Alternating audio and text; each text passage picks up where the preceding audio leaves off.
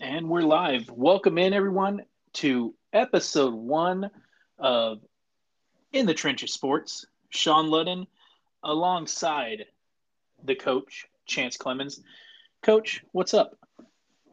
Not much. Just another day in Tulsa, Oklahoma. Ooh, good old Tulsa, Oklahoma. Have not right. been, but uh, I don't think I'm missing much. No, not much right now, for sure. Just heat, isn't it? Yeah, a lot of heat. I, I think that's uh, kind of the, what the whole country's going through right now. I know uh, I get off work eight o'clock at night. It's still 102 down here in uh, the Dallas metro. It is Sheesh. I, n- not supposed to be that hot. no, sign me up for cold weather. I tell you what, I'm you know I'm still missing the Kansas City weather right now, where it's 70, 80 degrees. You know, able to go out to the lake on the weekend, not die and be a lobster, but oh, you know, comes with the moves, comes with life. All right, so we're going to get things started. Coin toss. You know, I think we had a good teaser episode last week. Got some good feedback, uh, feedback from everyone, and uh, you know, I think coin toss is going to be here to stay. So we'll get it started. First one here tonight is uh, Tyreek Hill came out and said Tua is a more accurate passer than Patrick Mahomes.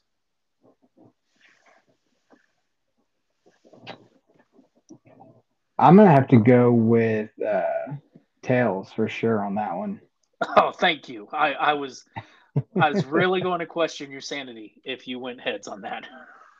No, I, I, I think he is making up for his first comments about Tua being a big downgrade for Mahomes, and I think he's just backpedaling, trying to make up for it, and it's no one's believing it.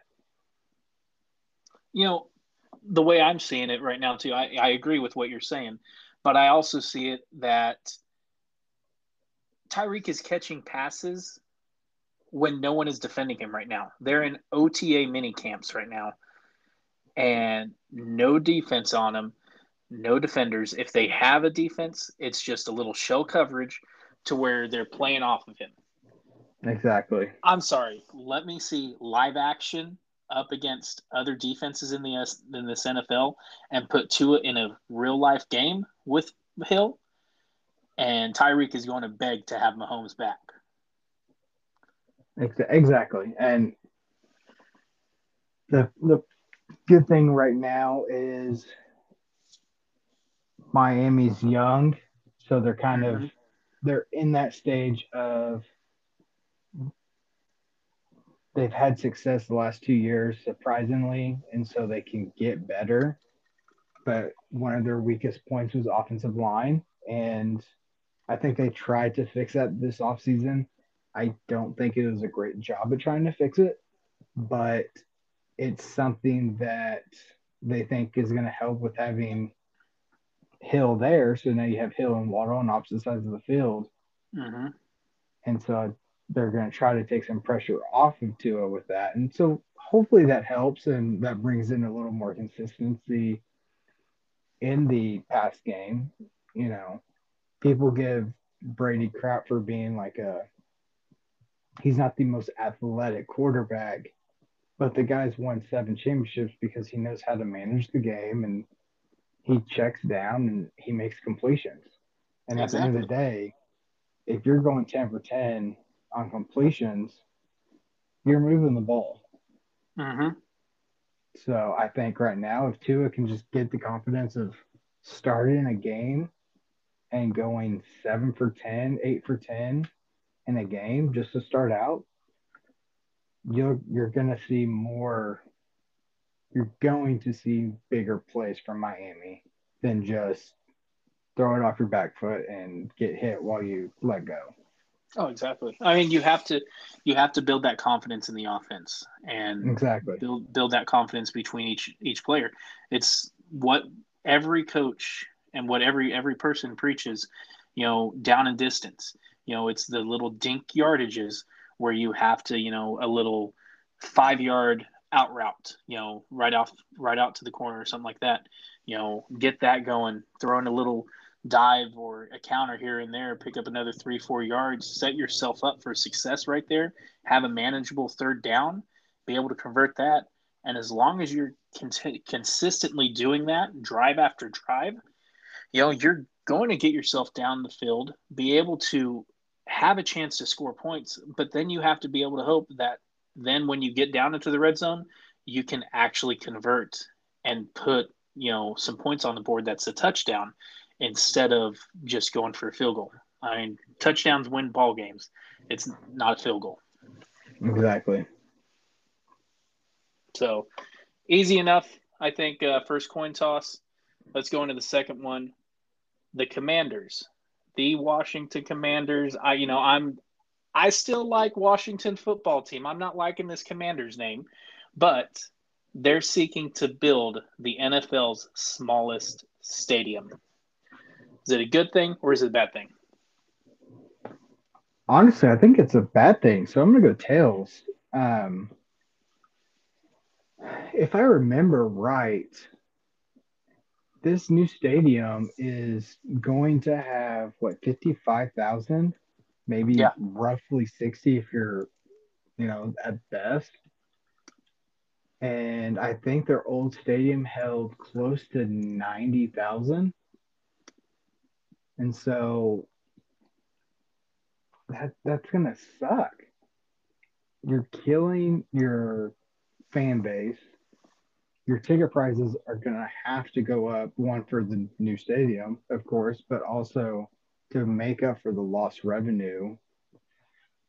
And so, unless they're going to have something outdoors where people who didn't buy the ticket but are able to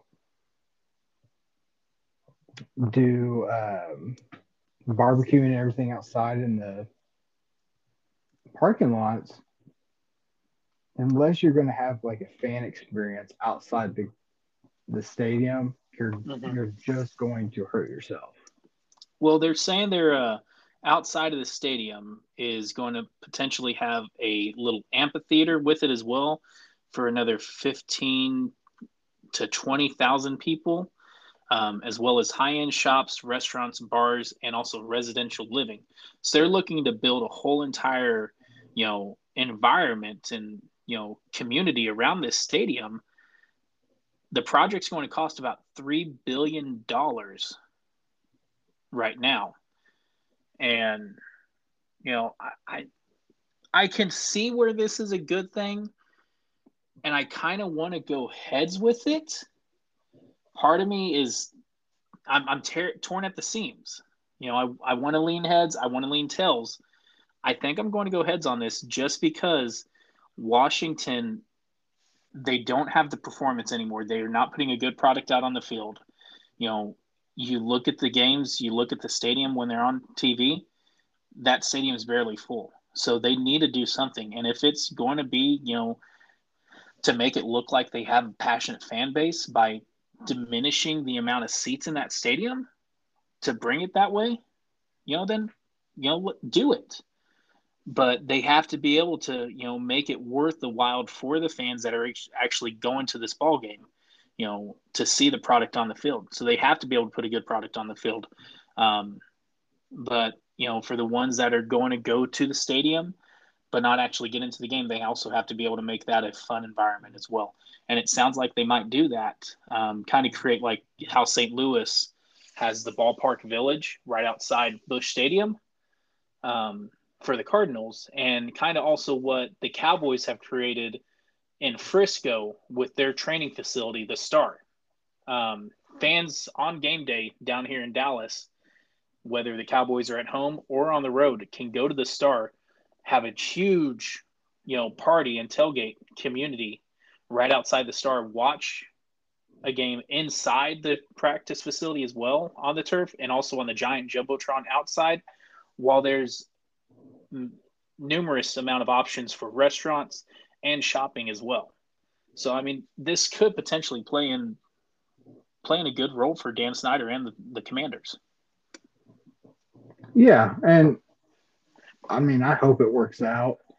Um, for what I've looked at is the NFL's already basically kind of stated that this new stadium is going to be too small to host any major events for them, like the Super Bowl. Um, so I, I think that hurts because we've seen in the past once a new be- a new stadium is built, the NFL steps right in and says, "All right, great, you're hosting the Super Bowl in three years." Mm-hmm. You know, But the next is- available thing. I just don't, and I understand that they've had issues filling up their old stadium with multiple on and off the field issues. And so, like you said, I think this is a way to help create a, a better fan base of those that are diehard that are in fully. But I I don't need a shopping center at a stadium. I don't need living area outside the stadium. You want to be able to go to the stadium and go to the game, have some beers in the parking lot, watch some football, and then go home. Yeah, like this almost comes off as they're trying to create a college atmosphere in the NFL with there being nearby housing and living situations by the stadium. One big thing I'm seeing mm-hmm. with this that you brought up is, you know, how the NFL always wants to get the new stadiums in the spotlight is is Washington D.C. the nation's capital really an area where we want to have, you know, a Super Bowl at? And in my opinion, it's not. There's not enough resources when it comes to hotels. There's not enough attractions. You know, yes, you have the Smithsonian's and everything else, but it's not that when you think of the Super Bowl and the NFL fans gathering in in one spot, I don't see Washington D.C. or you know these little surrounding towns and where this new stadium is going to be built at in Woodbridge, Virginia, as an area that the NFL would even want to have a Super Bowl even located at either. Exactly. And I know that they've talked about the Pro Bowl maybe being moved and going to other NFL stadiums and stuff. I don't I don't know if this would even be a place where you would want the Pro Bowl to be. Oh no, I mean, it's just especially that late in the season, I don't know if it's you know, very suitable for fans to want to come to a cold area environment at the end of the season to watch you know fake football really Yeah, I mean, you have to go. You have to look back at you know previous cold weather Super Bowls. You know, they're all in domes. Besides the 2012 Super Bowl that was in you know New York at MetLife when it first opened, and that was just a god awful Super Bowl. Um, but you have to go back. Look at Minnesota. Look at Detroit. Um, look at the stadiums up north that have hosted Super Bowls here recently and look at the weather and the fan engagement for you know events and everything else it's dwindled compared to what it is when it's in a warmer climate when it's california florida even louisiana i think the only one that has been you know a uh, oh i'm lost my word um, an exception to the rule there is when the uh, Dallas hosted the Super Bowl. Most, uh, you know, their last time they hosted, and there was the ice storm down here in Dallas. exactly If it wasn't for that ice storm, which is a rarity in Texas to begin with, you know, I think that would have been, you know, a great atmosphere. You have that brand new stadium, Jerry's World, and everything that is built up, you know, in the Dallas metro and so many things to do.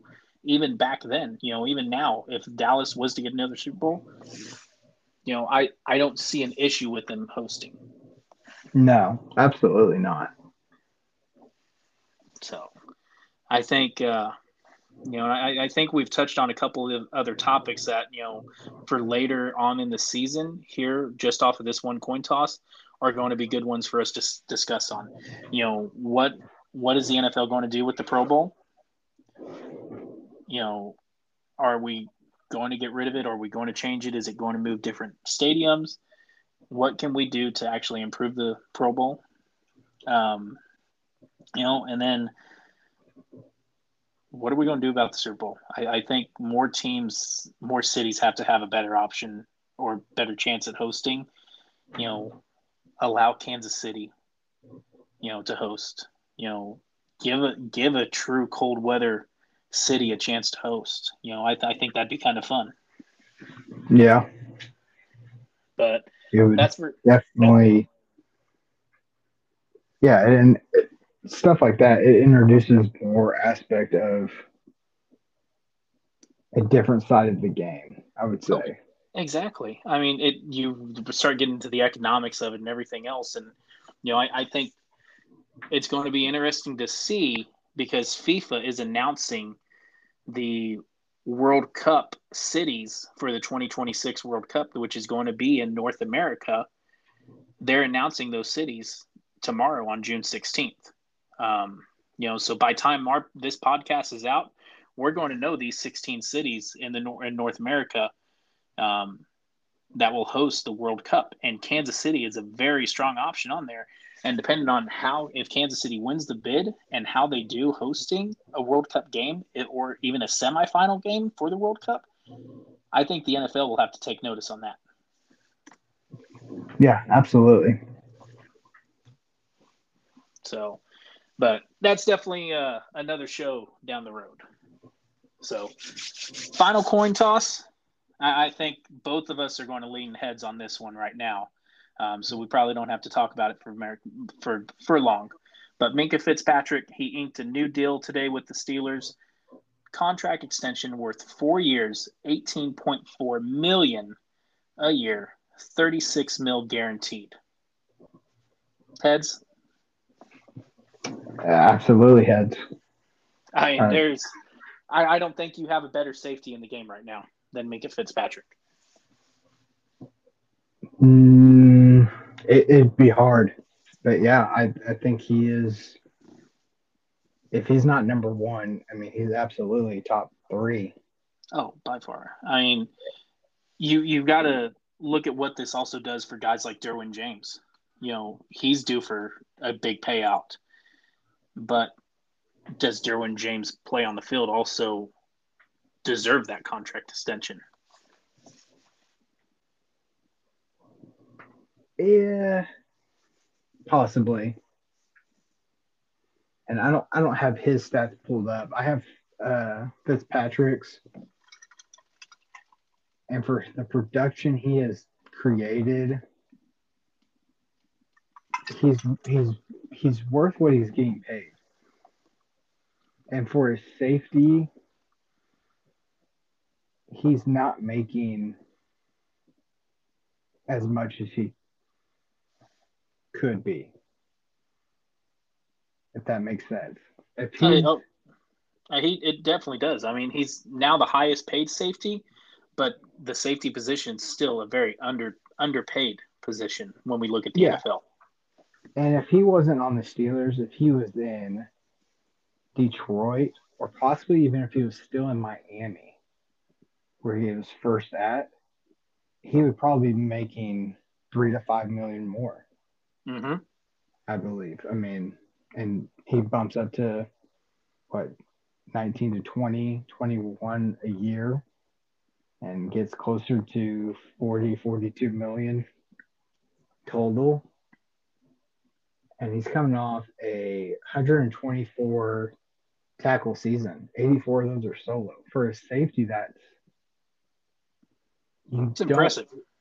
It is. And the traditional sense of football, your safety was always like your last resort. But with the way the Steelers play defense and they're rotating guys down and almost adapting, you know, football the last 10, 15 years, really, the safety is almost becoming more vital to the box on run plays and quick short passes. And he's definitely a safety that can ruin a drive for an offense with one or two big plays. You know, and he's not afraid to be physical, and I think that's what I like most about his game is mm-hmm. he will get down and dirty and lay out a big hit or even put his body on the line when it means, you know, he's got to change the tempo of the game somehow. And I think that's probably what fits best in Pittsburgh as well. The Steelers have always been that hard nose, you know, pounded out, nose to the grindstone type of team. And the fans in Pittsburgh love that. And, you know, he, he meshes well. Exactly. And he's averaging for his three years in Pittsburgh, this is not including the two years in Miami, he's averaging roughly eight pass breakups a season.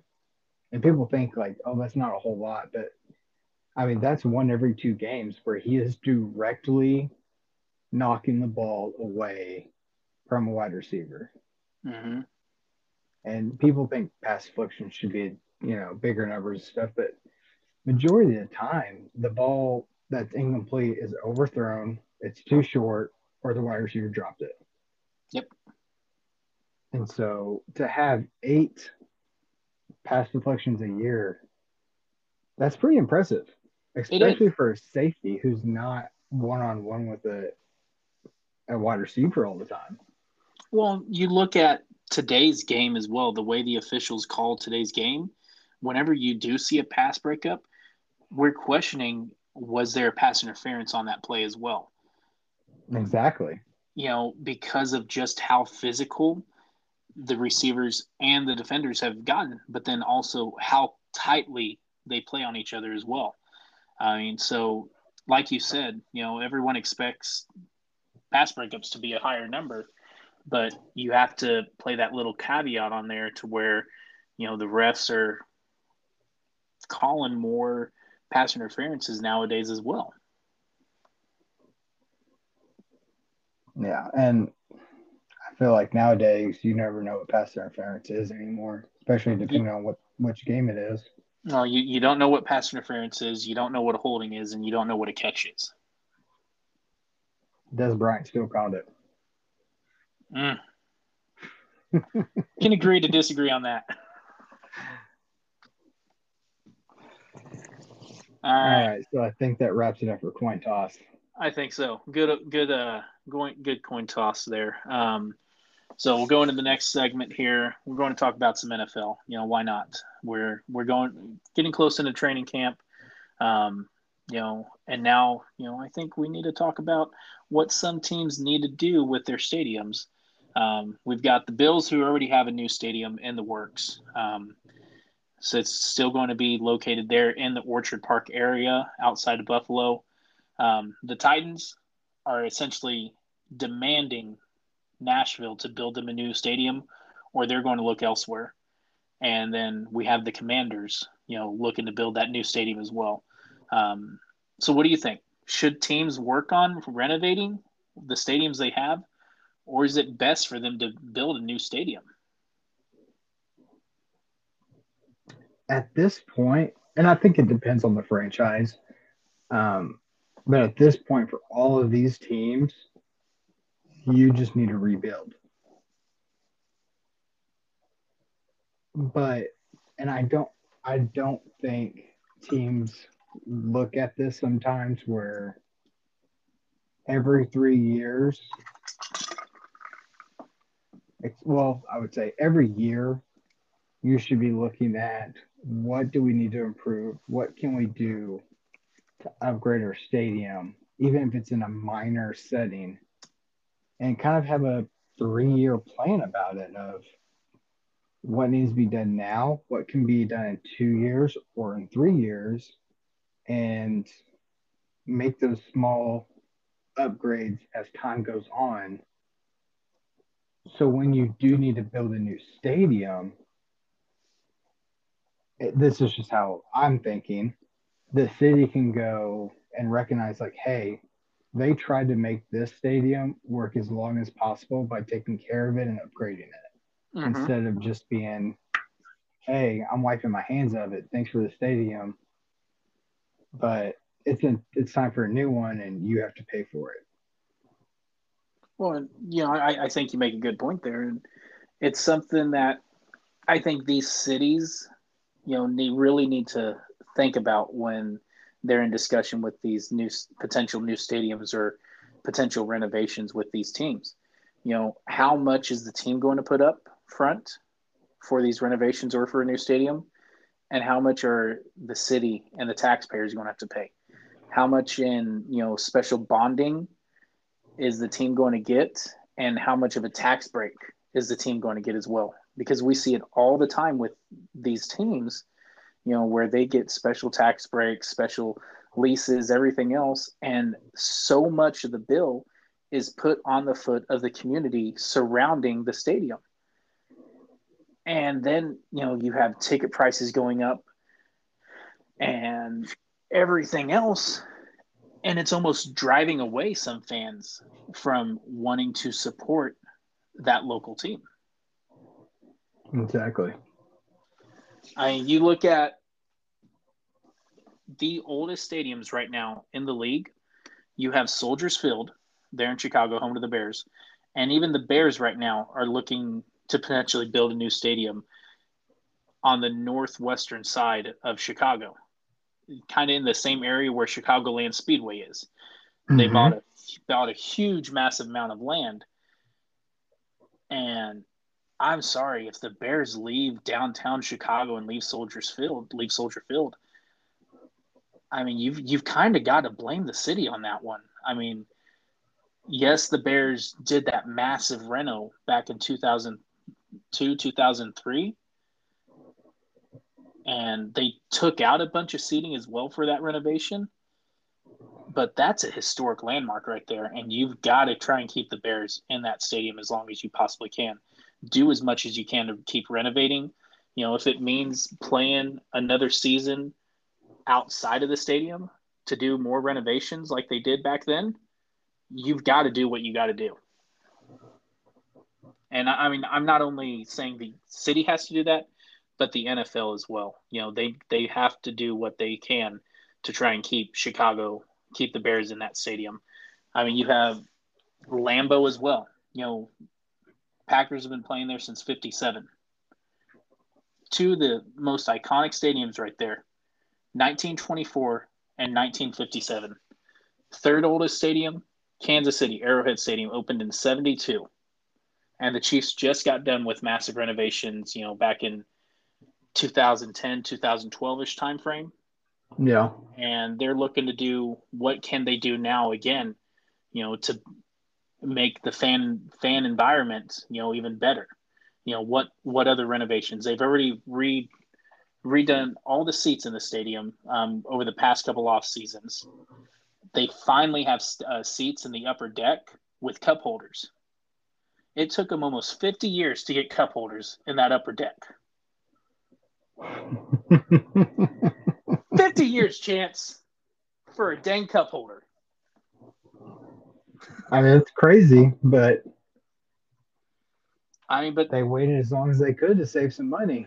They did, and you know, I've spent several games at that stadium. There's not a bad seat in that house, but when I hear talks from the president, Mark Donovan, that they're in talks with possibly Kansas, with the Kansas side of maybe looking for a new location to put a stadium and crossing the state line, that makes my blood boil.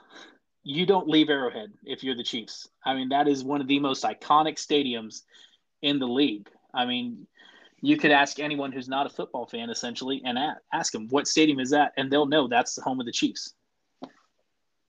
I think there's a few stadiums where you could ask fans and it's arrowhead it's Lambeau, and I think Jerry's I, Chicago, and I think Jerry's World. Yeah, I, I, I mean that have, when that stadium opened up, it changed it basically created the mega stadium that we see Yep. today. Yep. So, I mean, you And I think this is hilarious. And sportingnews.com listed every stadium and they start from the worst to the best. And at the bottom of the list is the best stadium and it's Lambeau. In 1957 is when it was opened. Mhm. So the oldest stadium is referred to as the best stadium because they take care of their stuff. yes, The worst stadium, no surprise, is FedEx Field for Washington.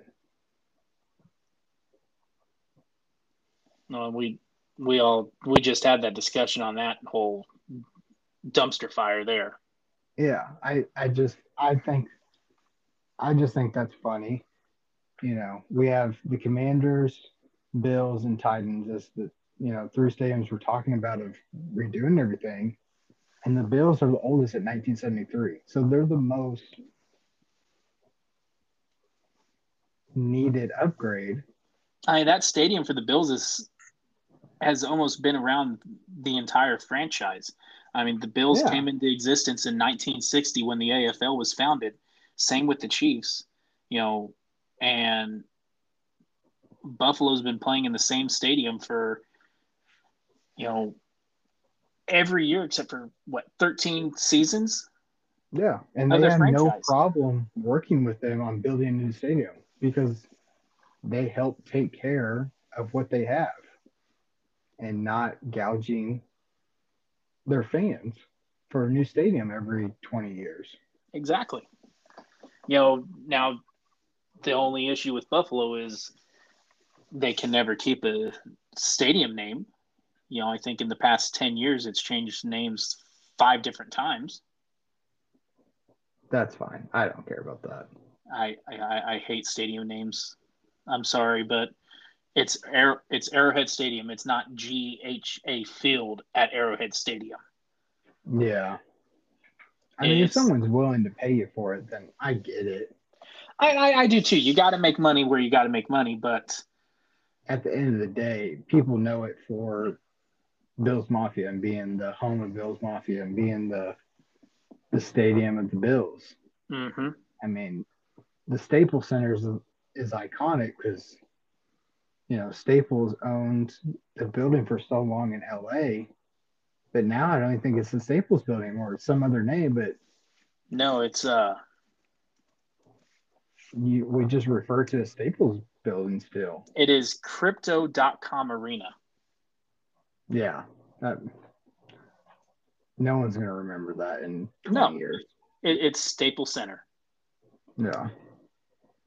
So, all right. Topic number two in the NFL. We're going into year two of Dan Campbell and these Lions. We didn't see much of uh, kneecaps getting chopped off last year. You know, he, he was going to go and bite him right off at the kneecaps. Didn't happen that much. Things going to improve year two. They need to.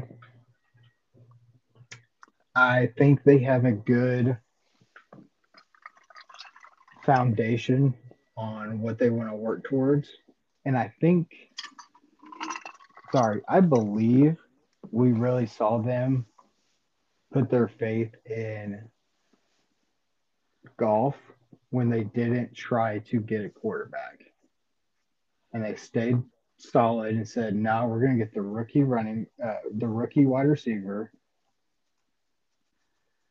We got a franchise player on defense. They're a first pick, and so they're giving Goff the opportunity to help turn it around.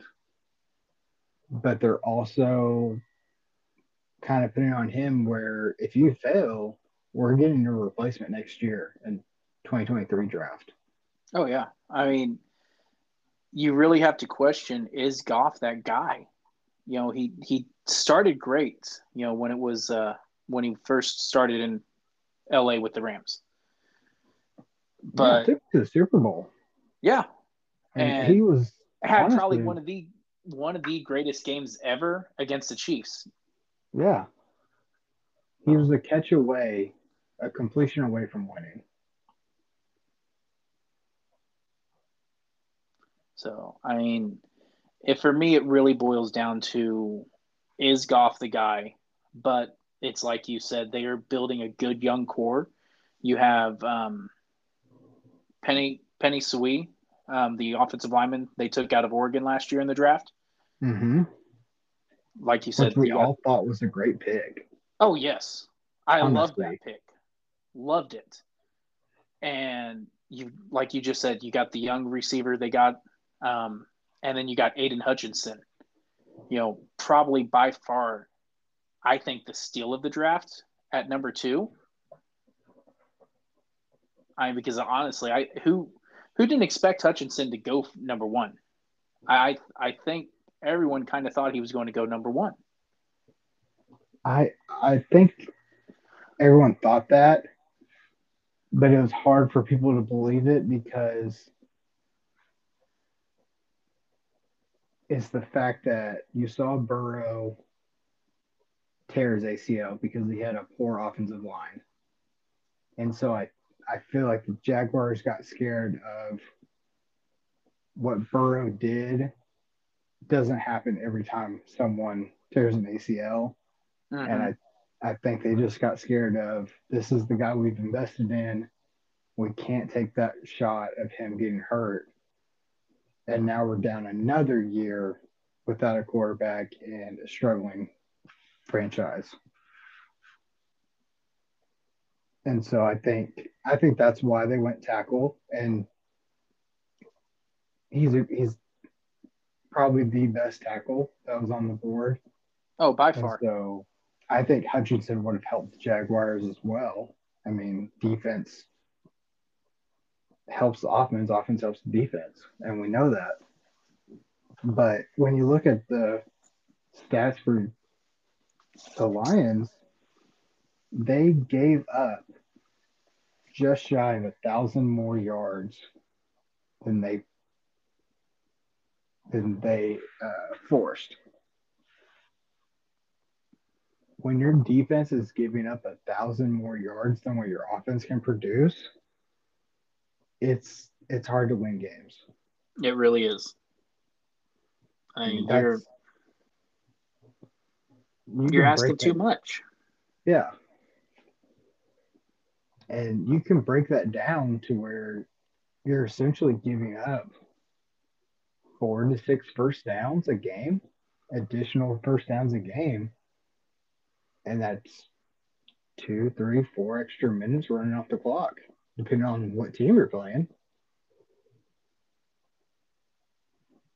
So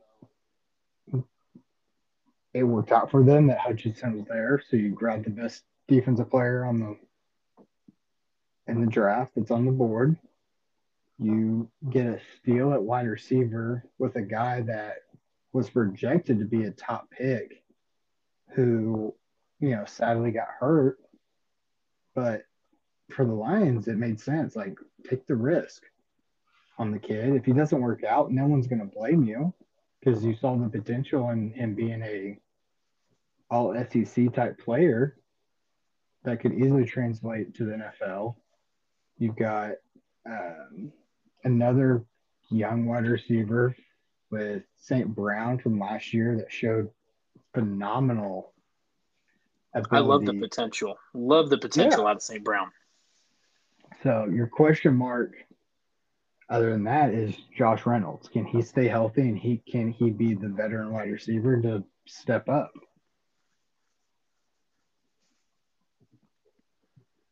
So I, if they're going to do anything, they need to do it this year because I think next year the Bears are going to be a lot better, and you're going to see the Bears really make some moves next offseason.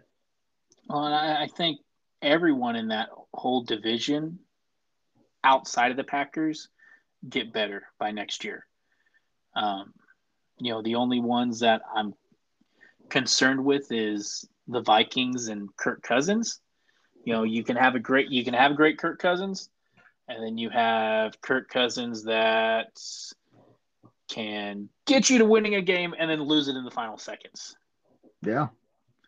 So I mean, he's he's won literally fifty percent of his games. Yeah, and he's only won one primetime game. Yeah. One primetime game. So we'll we'll see. The line they could be looking for a quarterback next year too. And I I'm gonna just jump ahead right now and say this. If they can't make the playoffs this year, I look at trading Cook, getting up in the draft and trying to steal a quarterback and then with your second round pick, getting a running back and basically rebuilding.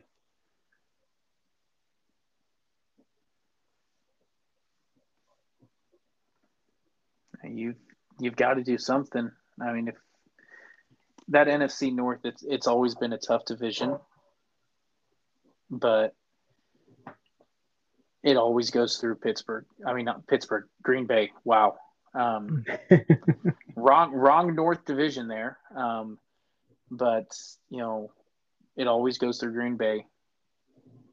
The games, those division games, they always mean something. Yeah, but, exactly. And I don't see it changing until Rodgers leaves. No. And I don't think Jordan Love is going to be your guy for Green Bay either. I think whenever it does time come time for Rodgers to leave, I don't think Love will ever get that starting nod. No.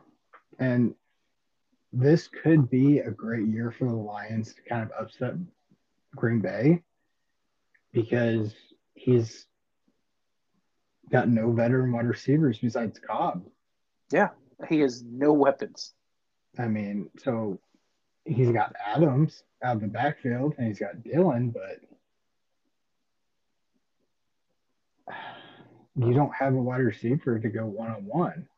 Now you have your rookies, but I don't I don't know if Rodgers trusts them because we've seen in the past that he kind of throws the rookies to the side and makes them kind of develop on their own until they're good enough to kind of stay up with him. So is this the part where we get into uh, where Rodgers and Derek Carr are like, where they both choke at the end of the season? I mean, I have more faith in Derek Carr than I do Rodgers. I think Rodgers has the better ability, but oh, I, I think agree. Carr has the better has the better headspace and leadership. And he also has a better defense around him and a better head coach right now. Yes. But that's been the problem with Green Bay for the last 20 years is they run through the division and they get to the playoffs and they can't compete. And so that's why I never picked them to be my Super Bowl team because I know eventually the clock clock runs out on them. Oh, exactly. I mean, you know, Green Bay is somehow always going to find a way to choke in the playoffs, whether it's in the divisional round or if it comes down to the conference title game. And it's usually one of three teams they're losing to, and it's typically the 49ers, the Saints, or as of late, the Bucs. Exactly. And you know, we'll see what the Bucs can do when Brady leaves at the end of this year. I'm That's assuming. if he leaves. If he leaves. Yeah. And then we I don't see the Chargers going anywhere for or not the Chargers. Um I don't see the Rams going anywhere for at least another two or three years. No. You know, as long as that team stays healthy. So we'll see. So I, I definitely think, you know, the Lions improved this year. Is it going to be what uh, what everyone expects it to be? It you know off of last year. I don't think so, but I think we we're definitely going to see some improvements. Absolutely. So, so I'm I'm rooting for them as the underdog in that division. Yes, I, I am too. So, last topic: here into uh, the NFL before we get into a sneak peek of our franchise players. Um, you know, it, it's something you tweeted out on our page today, retweet um, from uh, First Take, and Mad Dog and Stephen A. going over Mad Dog's top five sport uh, franchises. And dear God, that was an awful list. It it truly was. Like I I have no explanation. I mean, you have Mad Dog has listed best sports fan bases by city, and this is all major sports combined as we're doing this list, you know, that he's doing this list. He has Cleveland number one, Detroit second, New York third. I, I can kind of see that, kind of. Chicago fourth and Philadelphia fifth. I know all he essentially did was just name off the biggest markets. Exactly. And just ranked them that way. But I don't see any any validity behind any of these cities except for Philadelphia. Okay, so you said Cleveland is first. Yeah. And then uh, who's second? Go through that list again. Cleveland, Detroit, New York, Chicago, and Philly. Okay, so in Cleveland, you have the Cavaliers, you have the Browns, and you have the Guardians.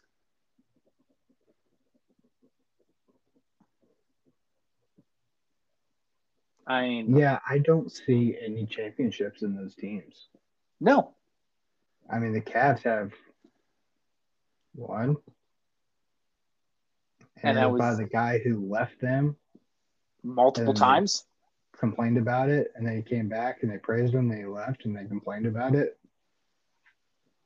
I mean, I'm sorry, Cleveland's not a top five fan base. No, I mean it may be a fan base if he's going off of loyalty. Possibly it could be up there because Cleveland fans are always showing up, you know, at Browns games, but they've got a brown paper sack over their face, you know, because of how put off they are with their franchise. Yeah, I don't. I, but I, that's a tough one for me. Detroit. So okay, so let let's name off Detroit's franchises. You have the Red Wings, great franchise there in the NHL. They've fallen off the past few years. Um, you have the Pistons, which I'm sorry they haven't been relevant since the '90s. Um, uh, uh, was I think they won what in 02? I think they won a they won. And I think they tried to repeat in 0 or they won in 01 and tried to repeat in 02 or 02 and 03. One of those. But yeah, I mean, consistently, they haven't been anything since the 90s. Exactly. You have the Tigers, which, I mean, they were good during the Jim Leyland days as manager with Verlander on the mound. Um, and then you have the Lions, another franchise that hasn't been to the Super Bowl and hasn't even won a Super Bowl. No, it's one of the worst ownership. One of the worst teams with ownership. So, I, I, yeah, I don't. See... I, I, I, the only only franchise that sticks out in, in out of those ones there for me is the Red Wings. Yeah, I mean, I I can see that any of the other ones, they haven't done anything, and they're. I don't see games or watch any games where I see a Detroit jersey and Detroit's not playing. That makes sense. I agree. You know, every once in a while you'll watch a New York Giants game and they'll be playing like the Jets or Tampa and you see a Raiders jersey you're on the wrong coast for the Raiders, and someone's Mhm. still wearing a Raiders jersey. Like how? Now I can I can understand New York, even if it's Jets or Giants for football, baseball. I Now, mean, you do you have the I- I list of all the franchises in New York pulled up? I do not. Okay, so but pull I'm it up sure because a after long list. Pull it up because I have been naming all these franchises off the top of my head, and I want to try and see if I can get all the New York ones right off the top of my head. So let me know. Let me know when you have the list. Um. Ah, here we go. NewYork.com. Okay, this should be all the lists according to NewYork.com. Go Okay. ahead. All right. So obviously, with this, you know, the most, you know, um, I iconic, I guess you could say. You have the Yankees, you have the Mets, you have the Giants, you have the Jets, you have the Rangers, you have the Islanders, you have. Are so, are we going to consider the New Jersey Nets, New York, or the Brooklyn Nets. No, they're the Brooklyn Nets now. They used to be New Jersey. So Brooklyn Nets. You have the New York Knicks. Um, the MLS franchises. You have. Uh, oh, it's Need a hint? what is it? Is it Red? Is it New York Red Bull? Yep. Ha ha. Um, let's see. And then there, there's two more teams that you're missing. One's soccer and one's basketball. Basket. Uh, you've got the Nets, the Knicks. It's a different division or a different league, I should say. Oh, it's the WNBA. Mm-hmm. Mm. It is the uh, Liberty, Yep. And then uh, No, oh, you're this, not. this this other MLS franchise is recently new. Yes, I believe so. Yes, because I've never heard of them. it is. Uh, you know, I- I'm just going to follow the current trend of the recently new uh, MLS franchises and say it's uh, New York FC. No, Magic. Really? Yes. Is that And really an they're- ML, MLS? I don't think it's MLS. I believe this is what did it say? United Soccer Leagues.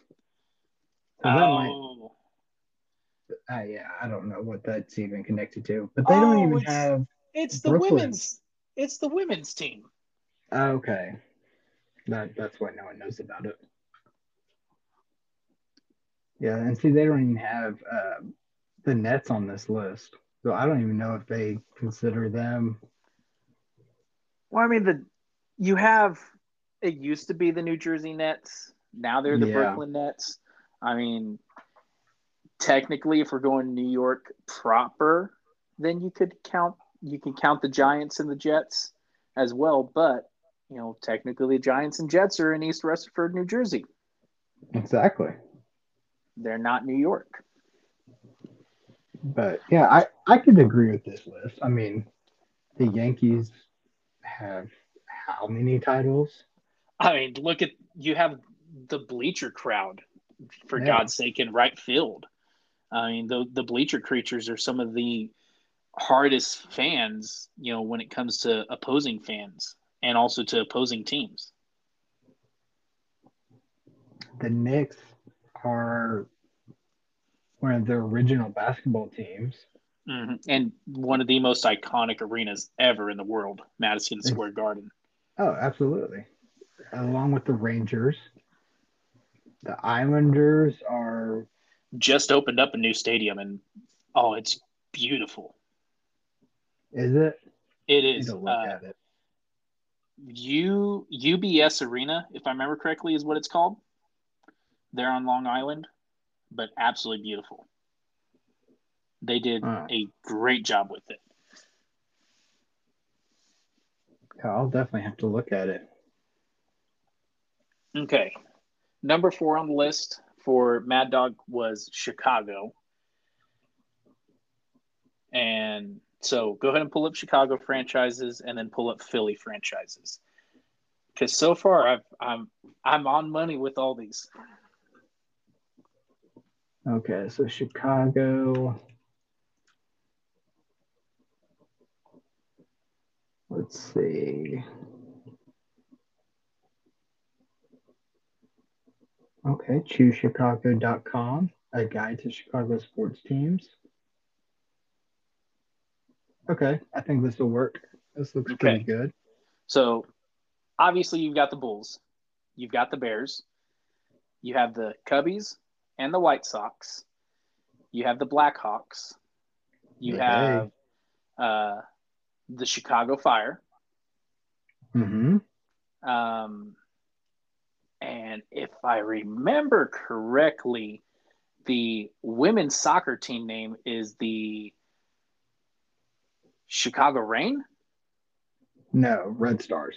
Ah, Red Stars. It was started with an R. I was close. And then Close. Oh, there is. Am I missing one? So you're missing two. One of them I'm you you won't get because it's not a major league.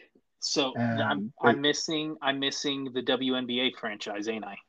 Yes, that's the one Which should is it is uh I, I I know this one too.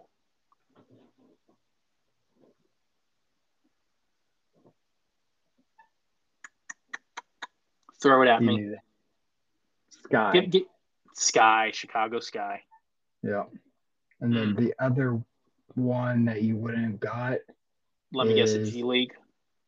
Well, it's a hockey. It's the Chicago Wolves, it's in the hockey league, International Oh. Hockey League. So it's the IHL, which uh, they play the Kansas City Mavericks, and so the IHL is kind of like the farm system for the NHL. Exactly, Um, which and then everyone loves, but no one knows most of those teams. well, and Ch- Chicago has a G League team, yes, or is it? T- or wh- where is the Bulls G League team? I'm not sure. It doesn't have them listed, but let me Because see. I I know a I know a lot of the teams with G League do their G League team kind of in the same area.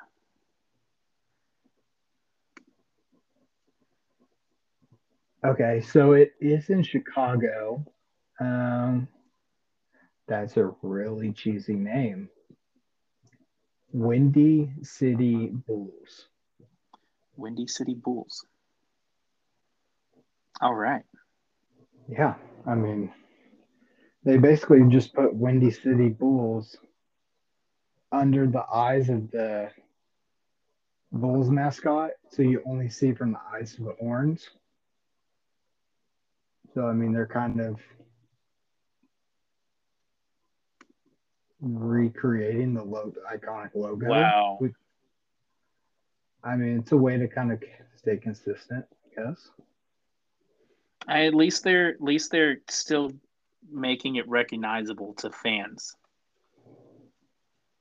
Exactly. So I can't say anything. Okay, so then Philly was fifth on this list, which I, I think they should have been higher. Um, do you have those franchises pulled up? I'm pulling it up now. Okay. Um, let's see, sports. This this whole seg this whole segment's gone on a completely different tangent. it completely but- has. That's okay. But you know what? I love I love this because it's testing the knowledge, you know, of our of, of our sports, or at least of my you know memory. um, okay. It's these are the random facts that could possibly win Jeopardy one day or something. in So kids, specific category. Yes. exactly. So kids, make sure you read encyclopedias of sports. Okay. Professional sports teams. See if I can get a better list off of that besides Wikipedia. I guess I'll have to go to Wikipedia then. Oh wow, this is a madhouse. No, okay, this should work. Yep, this should work. Okay. So you've got the Phillies, got the 76ers, you have the Eagles, you have the Flyers, um, you have the Philadelphia Union, which is the MLS franchise. Yes. Um, they do not have a G League team because their G League team is in Delaware, um, just down the highway from Philly. Uh, they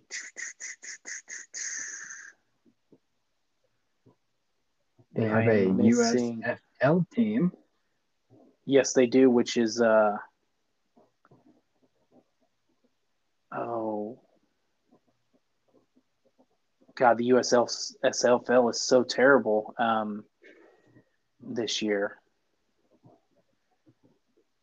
Because the Marauders are in Pittsburgh, Stallions are down in Birmingham, um, Generals are in New Jersey, Bandits are down in Tampa, Gamblers are in Houston. I am blanking on the name of the USFL team a Philly. Stars. Stars. Wow. It's a very like cheesy name for Philadelphia. It, it really is. I mean, you wouldn't expect it to be the Stars. No. And then the only other one is probably the women's soccer team.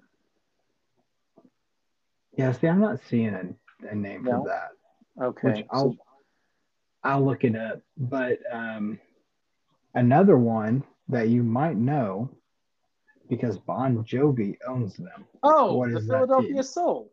There you go. Are they still in existence? I believe so. No.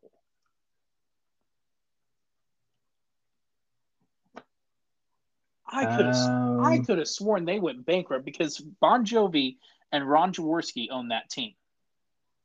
So the women's soccer team is Independence. Uh-huh. And then let's see, I just lost it. There it is. Okay, click on the soul. Let's see. Ah, they were a professional arena football team based in Philadelphia. The Soul made five Arena Bowl appearances, winning their first appearance and losing their next two appearances. The Soul was a damn good franchise during the yeah. time of Arena League. I mean, I still remember going to games in Kansas City at Kemper Arena, seeing the uh, Kansas City Brigade, and then you know we were also the Kansas City was also I think called the Command as well at one point too that changed ownerships and changed bankruptcy a couple different times, but the Soul was always one of the teams that, you know, was true and consistent in arena football. Exactly. And they're they had a great image, a good look. Great logo, and, great uniform. Yeah. Um, so for what I can find, they operated until 2009 then were purchased and revived in 2010. And so after two seasons of inactivity, they returned in 2011. And then following the 2019 season, the AFL ceased operations again. Mm. So, know, I, arena football, that's that's one, one sport I would love to see come back and fans really buy into again. I think it would do it would do so much better than the USFL. Yeah, I mean, but it, it would was... have to it would have to have the proper ownership and commissioner at the top, actually running the league the way it should be. Sorry. Uh, yeah, I I always enjoyed arena football, but it's one of those that like if you're there, it's a lot cooler Mm-hmm. than trying to watch it on TV. But I always thought it was exciting, and I even had the video game when they came out the video game, and I thought it was pretty fun. It wasn't as advanced as Madden at the time because it was their first one, so you basically just created a season. But yeah, it was one of those leagues that was very interactive. Now they have so many different variations of arena football with all these other fan controlled football and different operations. But if if the traditional AFL could come back, I think it could be more successful than it was last time. Oh, I, I 100% agree with that. And I think if you keep the teams local, you know, if you if if you only bring back eight teams and do, you know, four on the kind of the east to like mid coast, and then you do four on the west coast, I think it'll help keep it more financially stable as well. Mhm. Kind of like what we're seeing with the USFL and the XFL coming back. Well, it, the USFL took an interesting turn, you know, to their season this year too for their inaugural season by playing all the games in Birmingham, Alabama. Yeah, which I think is actually a great idea. I would have maybe done done something more central, like St. Louis. And St. Louis you- is a city that deserves another football team. Yeah, and I, Let And them I see think- how how they could withhold the USFL, all eight teams. exactly. And I think it's really weird, and maybe they just did this because of money or contract or whatever. But you're playing the championship on the other, like on the North region of the USA of America, compared to Birmingham being in the South. You know what I mean? Like you're changing. That's like playing all your games in Dallas, and then just going, okay, cool. Now we're gonna play all our games in Chicago for the last game of the year. Yeah, makes no sense. I'm trying. I'm gonna see where it's being held. I don't remember exactly. Tom Benson Hall of Fame Stadium. So it's in Canton. Yeah, so they're going from Birmingham to Ohio. I mean, in two two cities that really, if you think about it, tourist wise, don't have much to offer. Uh, no, I I mean, when I, I, could when I maybe understand Canton just because of the Hall of Fame. yes, but you have nothing else. Yeah, I mean, it's, I think St. Louis would have been a better operation because it's more central for all the teams, and it's a former NFL town. It's got a stadium that's not really being used. hmm I think that would have been better than trying to operate from a college town. But I mean, they're they're trying to make it work with what they got, and So far, I mean, them. so far they're having a decent fan turnout as well from the from the Birmingham, you know, crowd. yeah. So And then let's see. The season will end with a back-to-back semifinal game starting at 3 p.m. Saturday, June 25th. And then the championship will take place Sunday, July 3rd. Oh wow. That's interesting. I don't know if I would have done the championship game so close to Fourth of July. yeah, I don't think you're going to get a big draw out of that. Everyone No. with Fourth of July being on a Monday, everyone's going to be busy shooting off fireworks that weekend. Yeah, I probably would have done it the last Sunday in June. Kind of bumped everything back a week, but hmm we'll see how how it goes. So, all right, real quick then, let's finish up this topic since we went off on such a crazy tangent. I know Testing we my didn't even get te- to our own fan te- base list. te- testing my knowledge of uh, cities and their franchises that they actually have. Um, but real We'll quick, my that for next my time. My top five fan bases in the NFL: Green Bay, Kansas City, Buffalo, Pittsburgh, and Denver. We'll elaborate more later on in the season on why those five are my top five. But I want to hear your five. Uh, my top five are Cowboys, Buffalo, Steelers, Raiders, and Eagles. Okay, I got a I bone think, to pick with you on that. We'll do it later I, in the season. I just think those are some of your more iconic, iconic franchise fan bases. I, I don't have the loudest stadium in the world. I mean, that changes. I feel like every season, two or three times. So, 142.2 decibels, my son. 142.2. Until, you know, Seattle tries to break it later this year, which they won't. But, all right. All right, real you quick. Move on to franchises. Yep. Sneak peek of franchise players. We're going to give you just one player in each of these three positions. And like I said, it's a sneak peek leading up into something we have late coming in a future episode where we're really going to dive into franchise players. All right, Chance, let me hear your top quarterback, wide receiver, and defensive end going into the 2022 season. Okay, so the first one, uh, let's go over quarterback. For now, I'm going to have Mahomes still. He's been my franchise player for the last two years. He's going on third year. I'm getting a little questionable right now with him because he's losing his top wide receiver. He's got an aging tight end, so I I think he's got um, Herbert nipping at his heels right now, but I'm gonna keep with Mahomes. I had Lamb as a franchise wide receiver for the last two years because I really saw big hopes with him at wide receiver with the Cowboys. Um, you know, great rookie year. Second year was good, not great.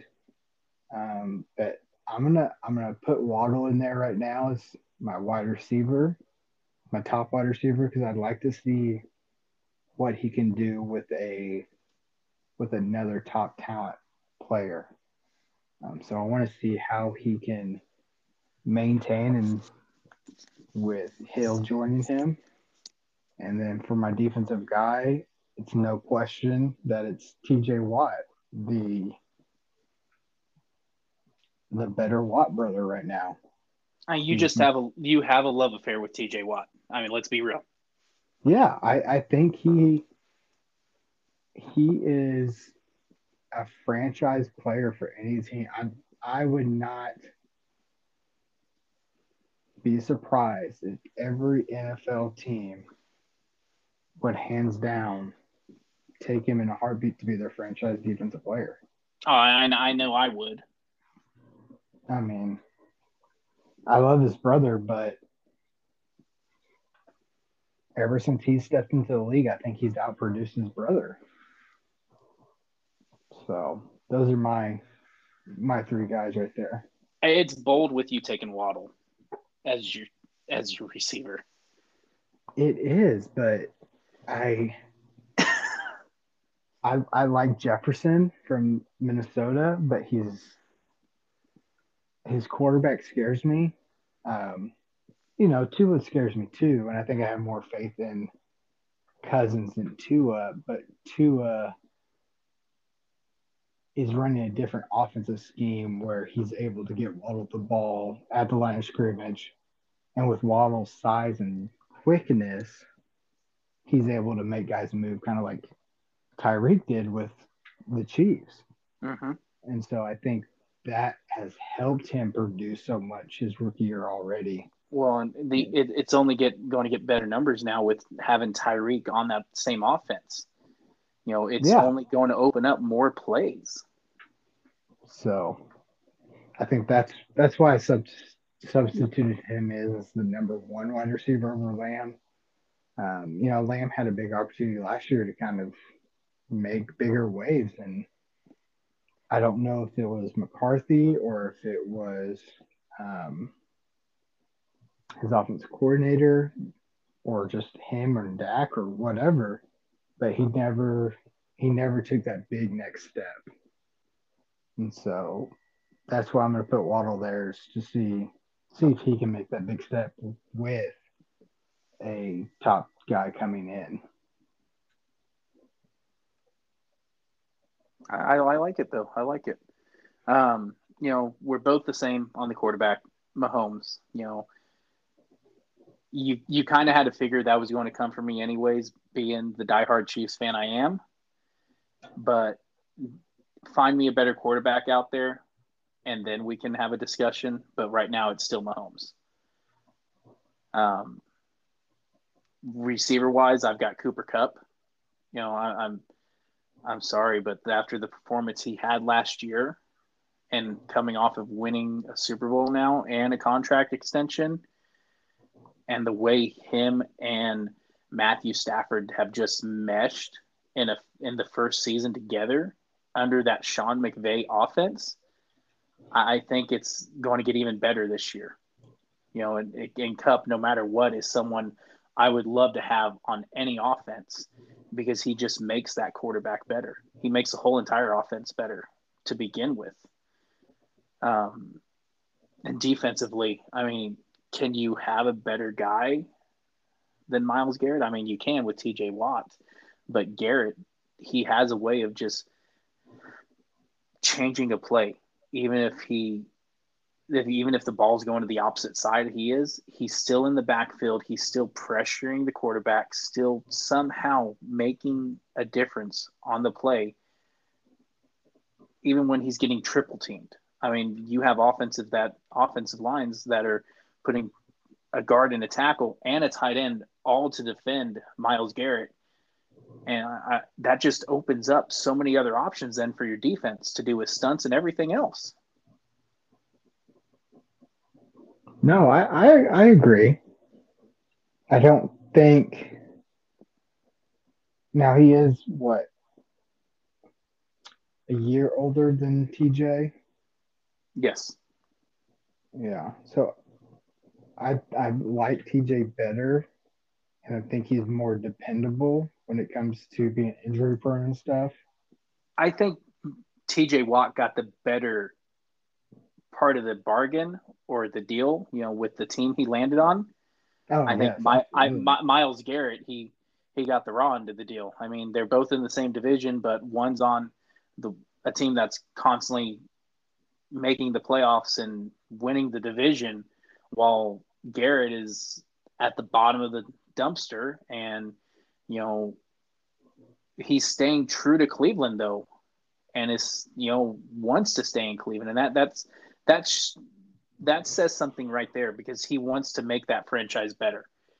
And yeah, that that's that that's something my as myself, if I'm creating a franchise, that's what I want in a player is someone who's going to stick with this franchise and do what he can to mentor the young players coming in and bring in other veterans that will have the same attitude to build a great team. And I think that's kind of one reason why I, I put him over TJ Watt. Not saying TJ Watt wouldn't do that, but I think Myles Garrett doing it on the Browns speaks a little bit more. No, and I agree. And I think if he ended up in somewhere like Kansas City, who has a more established offense, a more consistent offense, like the Steelers did for TJ, I think you're looking at in a more stable front office and coaching staff and owner and all that.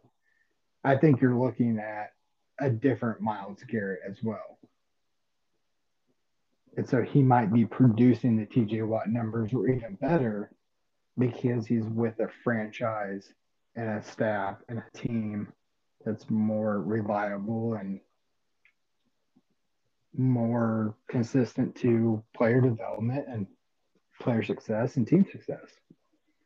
So I, I completely understand that. I mean, going to the Browns, struggling, you know, how many head coaches has he had since he's been there? You know, we, we said that with Baker, but like how many quarterbacks like, has he had? Exactly. Like you go for a defense, like it's just as tough. You know, when your offense is literally going three and out, three and out, three and out. I understand why he missed so many games because he's wearing himself out just trying to help a losing cause. So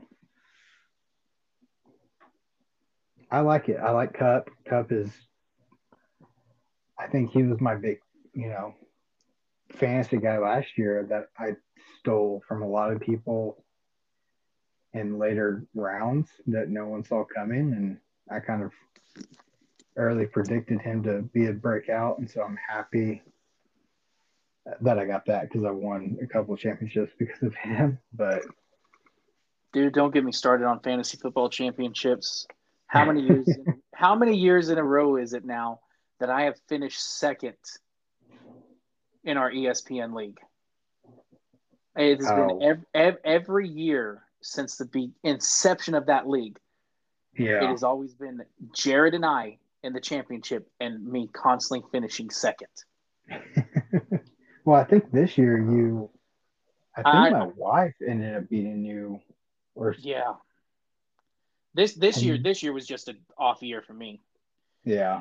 I yeah because I, I don't think I actually made the championship this year, but every year it's always been, hey, championship round you can count on Jared and Sean.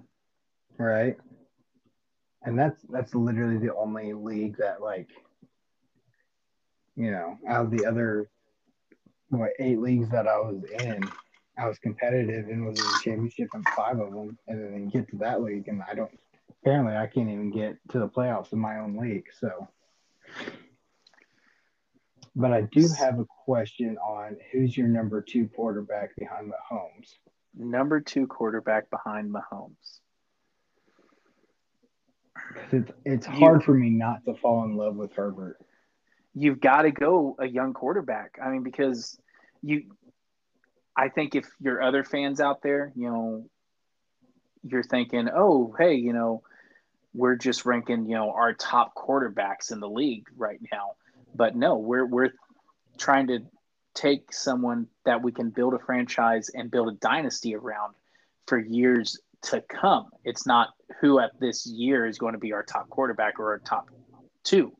You know, so I, I agree with you. It's got to be someone young, and it's got to be someone who has the potential and has started showing it as well. And it, it is Herbert this kid is something special, and I'm excited to see this rivalry continue to bloom between Mahomes and Herbert and the games they're going to have. Um, part of me is really torn because I want to go Josh Allen as well because he's such a physical, strong, devoted, and motivational quarterback as well. But there's just something about Herbert that he just has that next level. And I think if he gets the right pieces and the pieces are healthy in that Chargers offense, then Kansas City, you've got to watch out. And Buffalo, you've got to watch out because there might be a new name and a new team to contend for that Lamar Hunt trophy. Yeah, I I can see that. I like Allen. The only thing that scares me is he's he's too much of a Cam Newton 2.0 that he's gonna break and wear down just like Cam did. He is very, very physical and puts his body too much on the line, and you know that that does scare me as well. So he needs to. He's got aspects of I want to say Ben Roethlisberger, but then also Cam Newton at the same time. It's like a Ben Roethlisberger and Cam Newton mix. Mm, yes. If you really want to think of it, because he's got the size and the physicality and the pocket presence of Ben Roethlisberger, but then he has that, you know, unwavering Athletic you know, ability to, you know, just pound it out like Cam Newton did. Exactly. So I agree I, with that.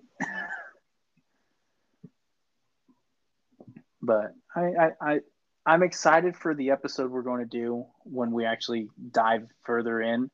um, because we're really when we come into this franchise player segment later on um, before the start of the season, we're really going to dive deep into this and really get into almost every position, if not every position, to see, you know, who we're going to build a team with. Um, you know, and I, I, think we've even got to kind of include some kickers too. Because um, who doesn't love a good Harrison Butker, the butt kicker? Right. I mean, that I mean that that nickname just is great to start with.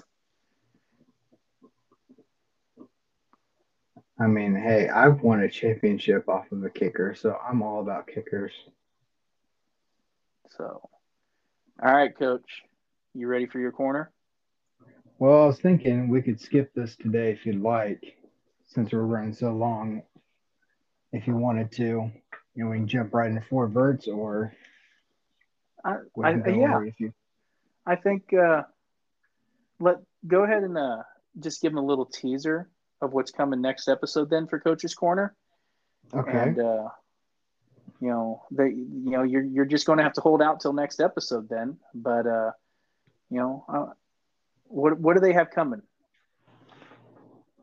Well, we're going to talk about the Raiders and just a quick kind of breakdown of adding Davante Adams and taking the the leap of faith of bringing him in to compete in the AFC and especially in their division and compared how their offenses have been and what they could be. Quick question on this. Does the Josh McDaniels experiment work this time in Oakland? Or Oakland, Las Vegas. Uh, there's there's five dollars five dollars in the team relocation jar. I'm gonna say yes. I I think he learned from his mistakes in Denver, especially with the whole Tebow thing. So I I think he has a more realistic concept of what will work and not just what's the flavor of the month. that makes sense. It does. Does he does he try to imitate imitate Belichick, or is he going to bring his own system? Honestly, I think you just bring your own system. Because we've seen Belichick is a great coach, and he'll go down as, if not the best, one of the best coaches of all time in the NFL. But we've seen too many coaches under his tree try to recreate his system and it never works out. Because that's a unique situation with a unique franchise and owner and front office that bought into what he talked about and I don't know if that can work anymore in a internet social media type frenzy environment that we live in now. That makes sense. I think it works for him now because he's done it for so long. So everyone's like, no, this is Bill Belichick. He's the, you know, all time winningest coach. We're just going to mm-hmm. do what he says, like, even if it sounds crazy. You know, so I think for McDaniels, it's take things here and there, but I think you put it, you make it fit to your system and how you want things done. And I think you highlight what worked and didn't work in Denver, and you move on and you create the future for the Raiders.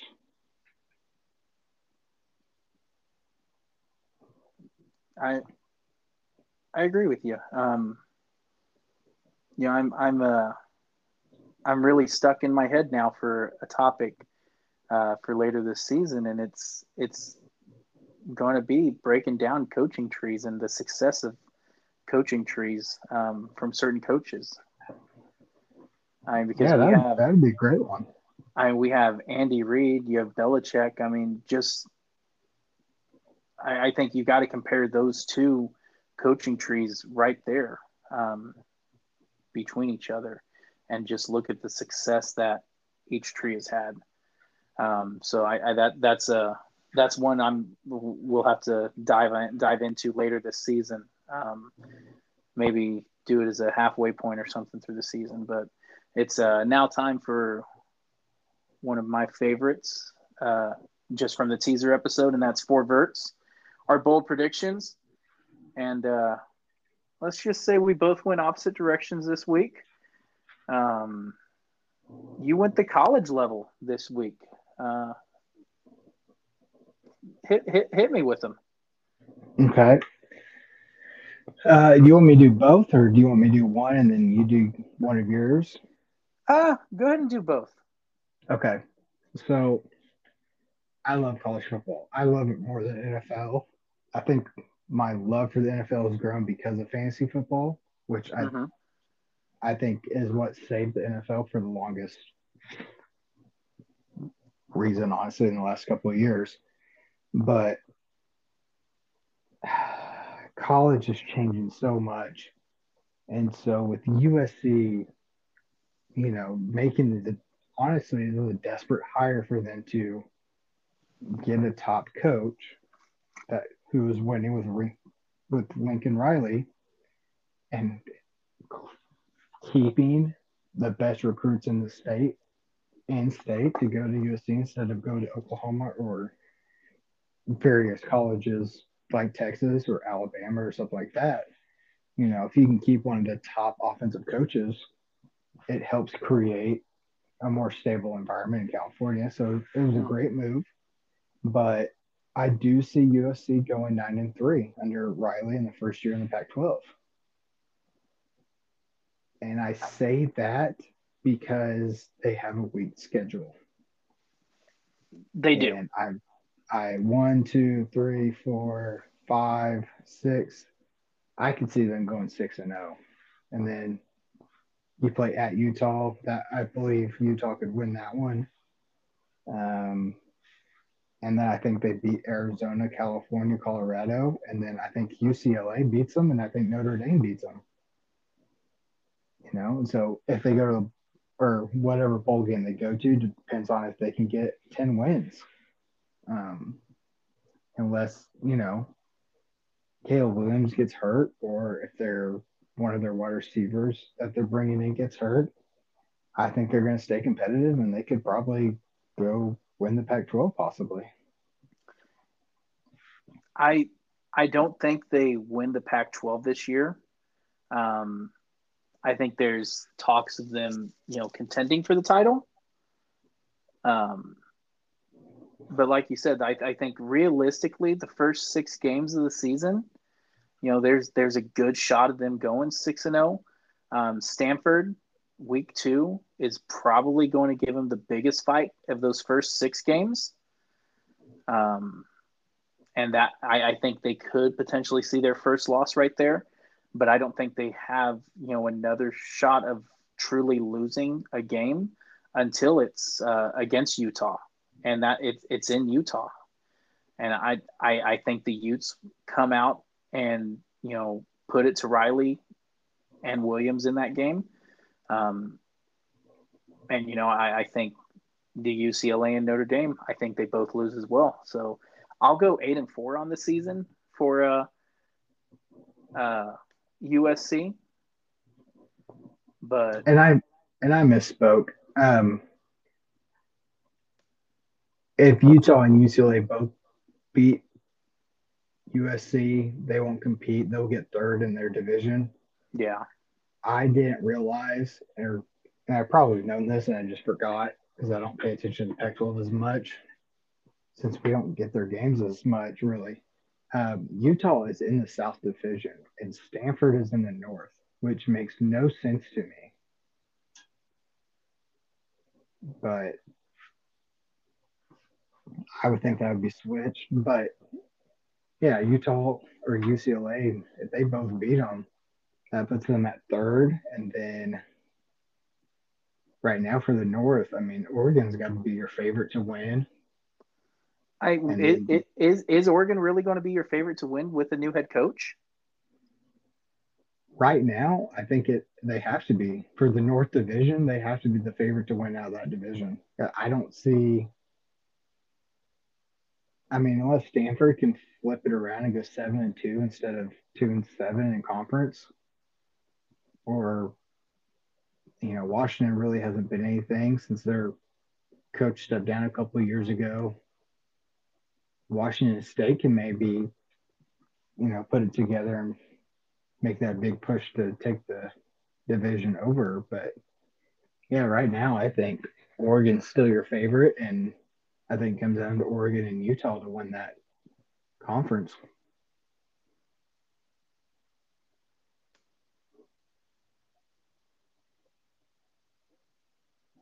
So, and then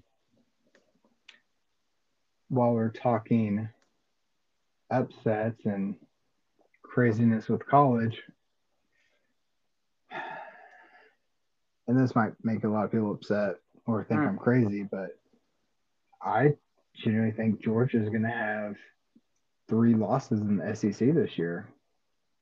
I think they're going to have the championship hangover, and I think they could get upset a couple times. You think Georgia's going to get that sloppy? I I do. I think they had they had too much turnover to the NFL, and so I think right now I think Auburn, Florida, and Mississippi State are kind of your teams to upset them.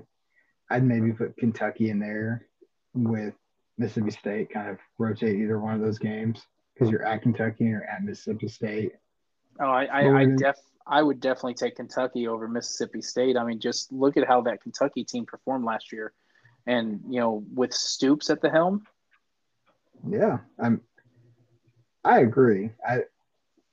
That's the only thing I scares me about Kentucky is they have so much going on, so many people coming back that they almost have that it's almost, it's it's almost kind of creating a perfect storm for Kentucky, where they're yeah. not it, they're not going to win the SEC, but there's the chance that they're going to make enough noise to, to where to either fight for it or they're going to shake up that conference enough to where you're going to have an unexpected team playing in Atlanta for uh, the title on Championship Sunday.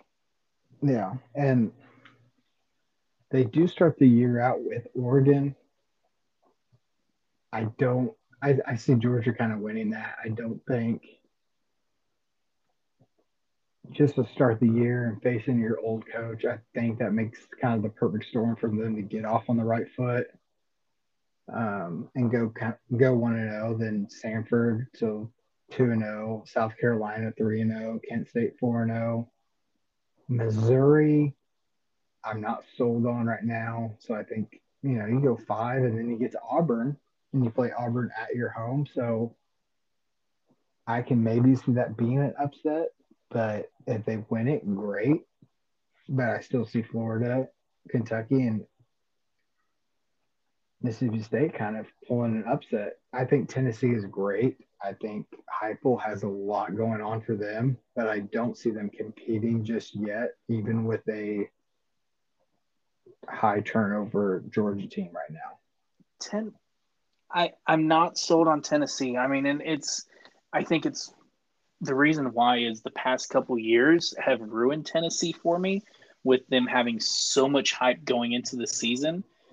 And they you know even even they start the game out really well the first couple weeks and then they just get annihilated and they you know loss after loss after loss. And I, I want to cheer on old Rocky Top but you know they, they can't they can't put together a consistent start to a season and I, I can't get behind the Vols. No, I, I, I understand that. I I get it because I mean you had Pittsburgh at home and you lose at 41-34. I mean it's in your grasp and you kind of let that slip by. You get stomped by Florida. Then you come back and you stomp Missouri. You beat South Carolina, and then you lose to Ole Miss, and you lose by five. I mean, that that's two games that slid by you on ranked teams.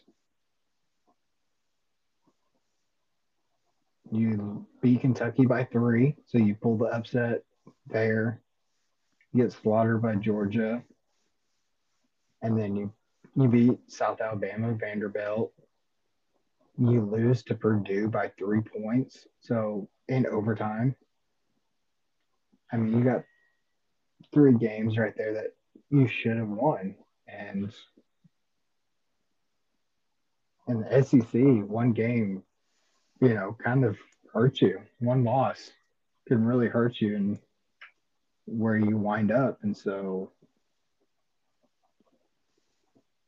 and and to Heupel's history at UCF, he had a great run, but he also was taking over a team that was already successful with the exactly. coach stepping away.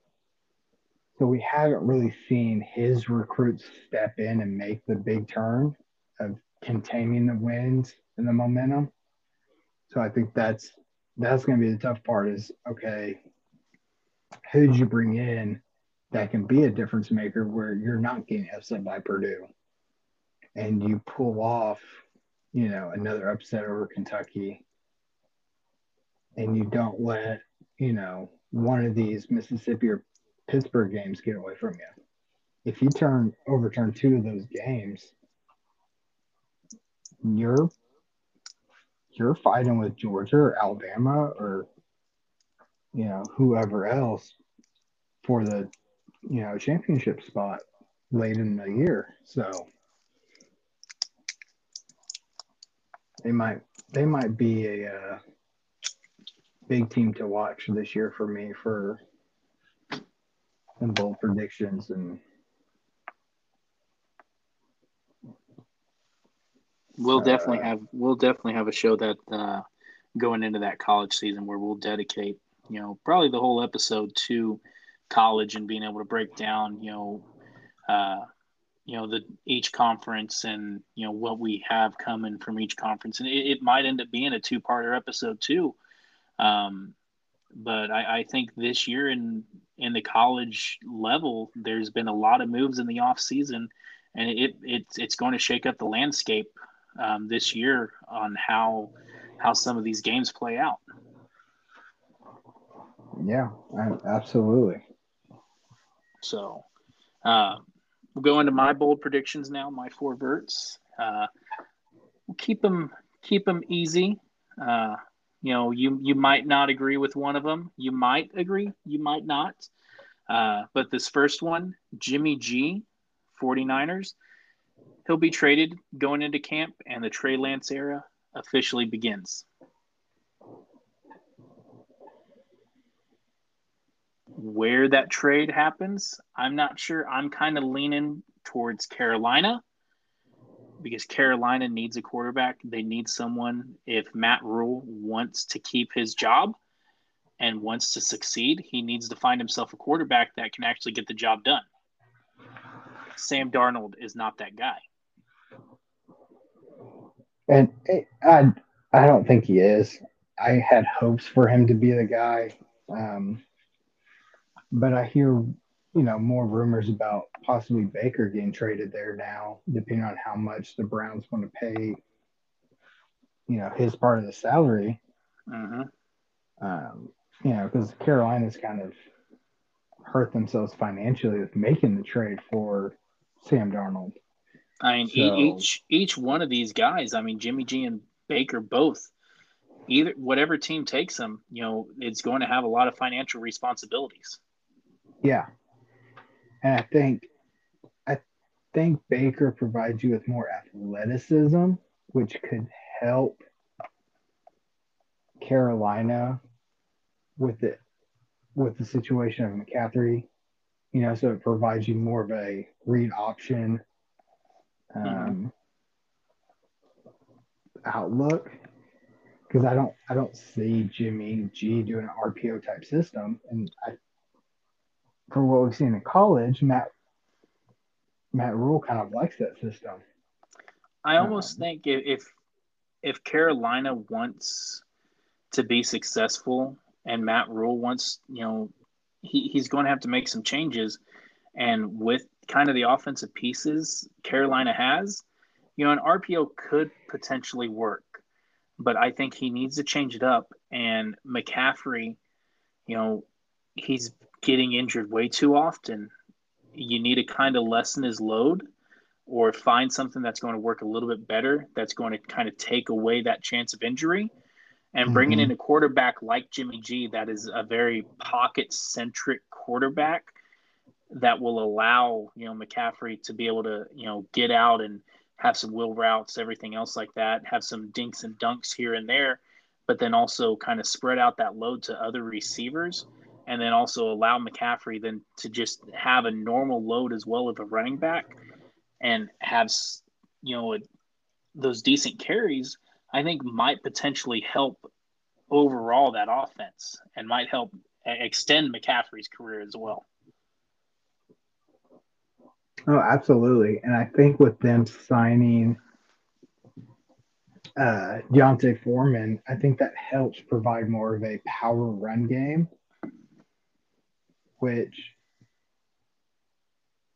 McCaffrey was kind of lacking with his injuries and stuff. And so that opens up a more power run game with the play action and everything, which Baker and Jimmy G are phenomenal at. I think they're mm-hmm. better play action guys, kind of like Russell Wilson, than they are pocket.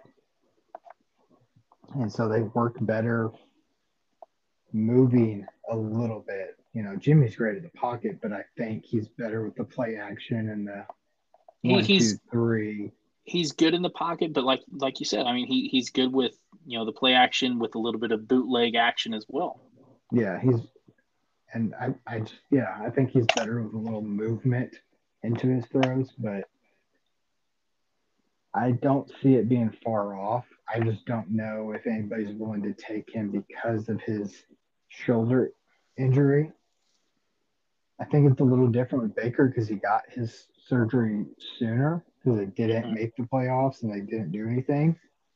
But with Jimmy making it all the way to, you know, conference finals, I think that that does set you back a month and you know four to eight weeks. And so that kind of makes me more hesitant of is he going to be ready for August? Is he going to be ready for early September? And so mm-hmm. that could scare teams away.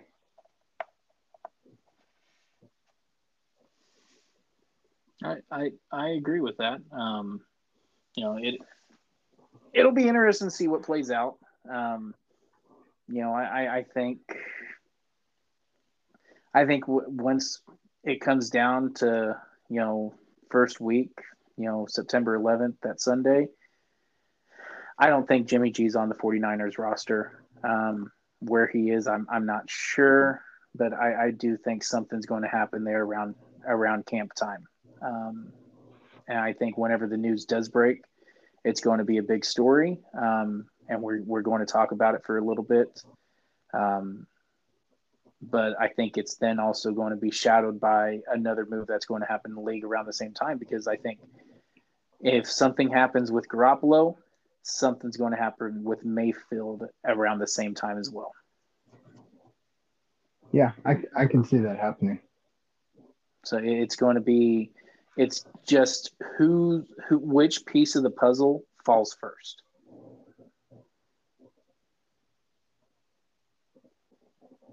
Yeah, and I'm trying to think of what what team could come in late and pick up one of these guys via trade. And as much as I don't like it, Miami, the Lions, and the Giants really could be three teams that come in late and kind of pick up a guy for to kind of be the backup. You know, I was going back and forth between the Panthers and the Giants for Jimmy G.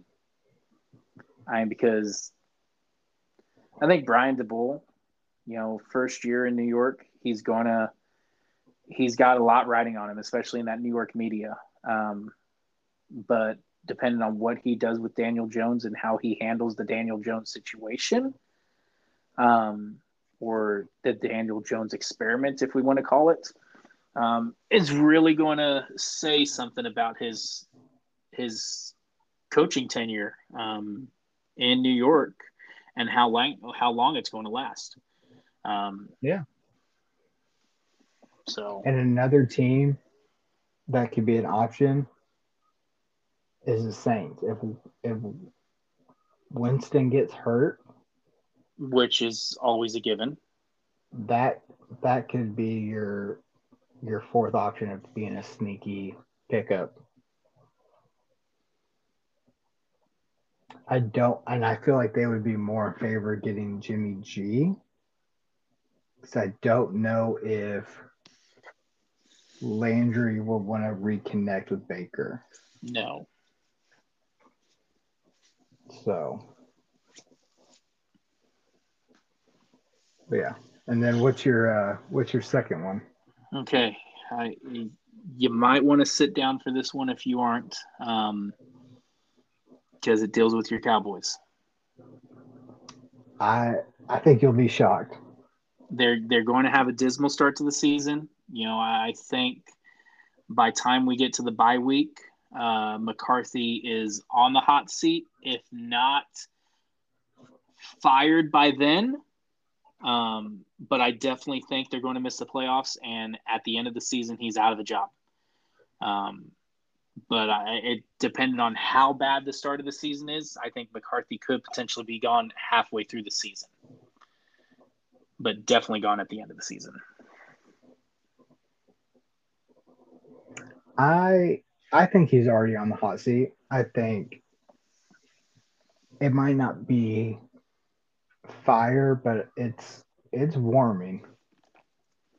And it doesn't help that his possible replacement is his defense coordinator or Sean Payton, who literally just kind of retired and yeah randomly in the offseason. So well, I mean, I think you have three three candidates right now vying for that Cowboys job um, before it even opens up.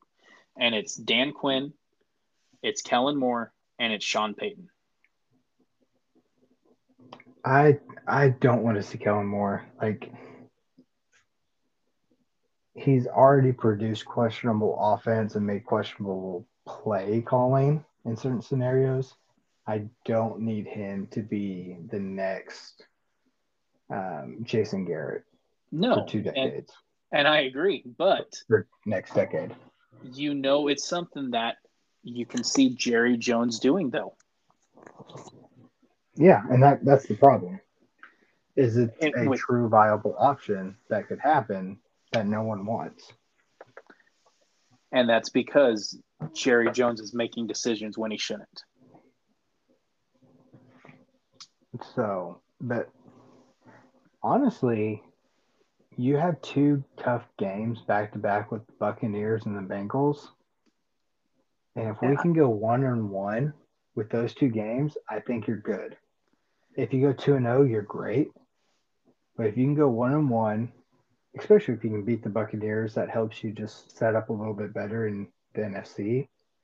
But if you can go one on one, I think you set yourself up to be more successful down the road. If you go oh two, you're you're trying to claw your way back up the up in the NFC, and you know, the Giants aren't great, but the Giants played better early in the year than they do at the end. So I think that's still a tough game, but definitely one we should win. Yeah, I, I kind of laugh at the schedule makers here. Um, just the luck of the draw you got to uh, you have to say with uh, opening the season two years in a row against Tampa. Yeah, I, I mean that it's almost a punch in the face to Cowboys fans. You know, um, having to open the season against Brady again, and now this time it's at home.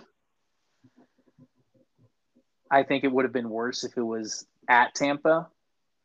Yeah. Um, but to open the season two years in a row against the Buccaneers is if I'm a Cowboys fan, I'm I'm not I'm not sending a Christmas card to those schedule makers this year.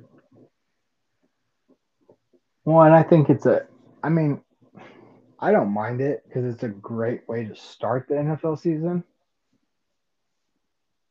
But it's definitely not the most like enjoyable first game of the year for us. That's for sure. No, I mean, if anything, I would have rather seen a matchup. You know, I mean, you look at you look at this Cowboy schedule. Week one, you've got the Buccaneers, you got Bengals in two, uh, Giants three, Commanders four, Rams five, Eagles six, Lions seven, Bears week eight, bye week in week nine, um, Packers ten, Vikings eleven, Giants twelve, Colts thirteen, Houston 14, Jacksonville 15, week 16, the Eagles, 17, Titans, and then finish up the season week 18, even with the Commanders.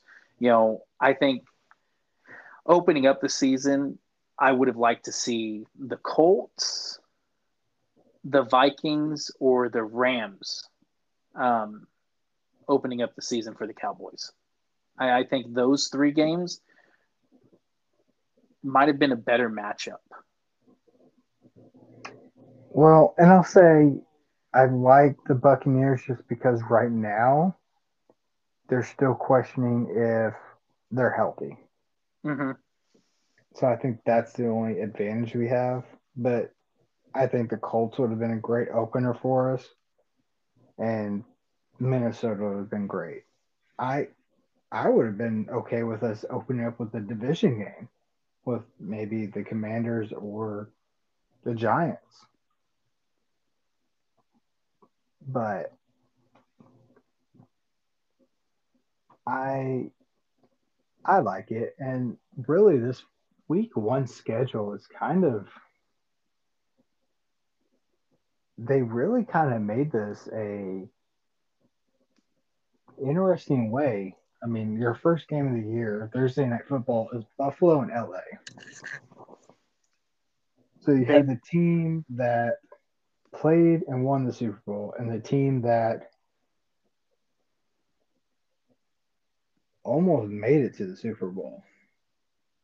Just a coin coin flip away and a game away. And then we have Cleveland and Carolina on Sunday at noon. I think that's kind of interesting how they've been having trade talks for the last three months and now they're just randomly going to play each other week one. Mm-hmm. I love that we're getting Cincinnati and Pittsburgh early in the season.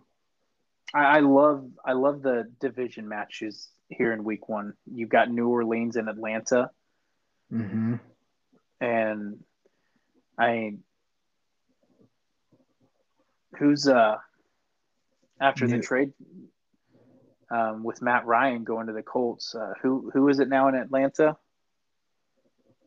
Oh, uh, it's Mariota, but then you also have the rookie quarterback uh, from Cincinnati that could possibly even start, possible you know, possibly. Mm-hmm. So that that actually could be a really good game, and it'll be more could be closer than what we think. Here's one to highlight. And if this happens, Trey Lance versus Justin Fields in Chicago, week one.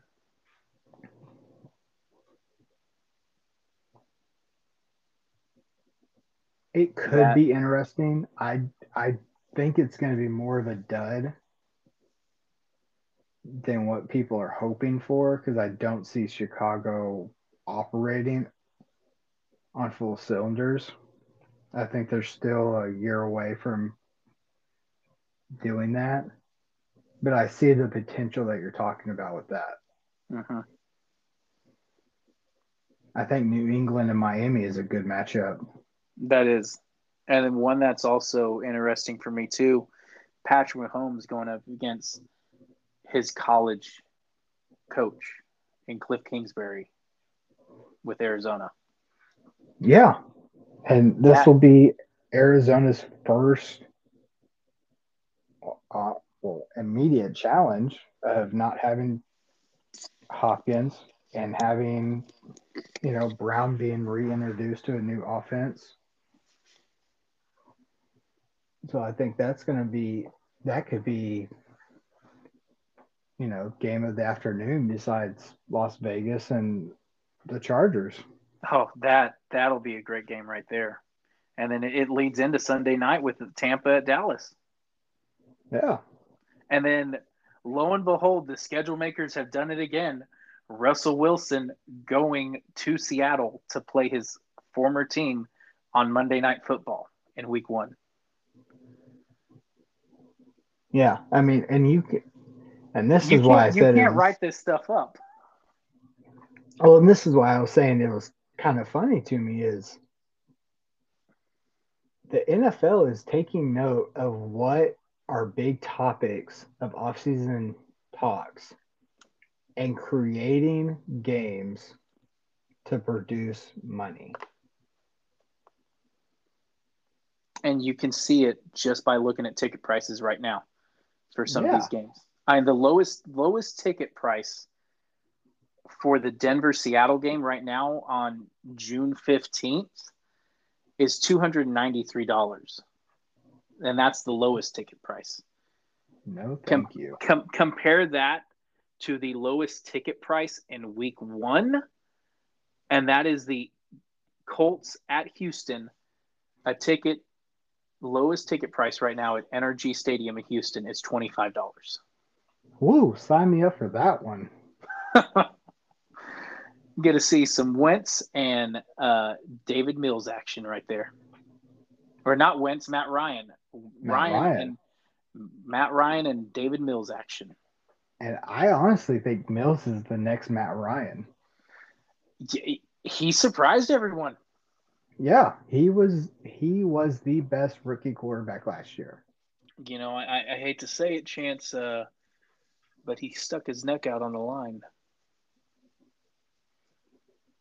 I mean, he's And that, that that's just, you know, I, I don't know how many people out there will get that joke, but uh, he's got a long neck. yeah. So I'm sorry, terrible pun. I'm awful. You can condemn me later, but uh, I, I I went there. That's all right. That's why he's the next Matt Ryan. We just need a cool nickname like Matty Ice for Davis Mills. General Mills. Uh, Uh, I think who is that? I think the fantasy. I think copyright Fancy infringement ballers. right there. Yeah, I think they already covered that one. Which, if y'all don't check that podcast out, you should. It's hilarious, and they give you great insight for about for fantasy football. We are not sponsored by them, but I just it's one of my favorite. You know, we're we're not sponsored by anyone yet. If you do want to sponsor us, um, feel free. We will shout your name out as many times as you want in the podcast.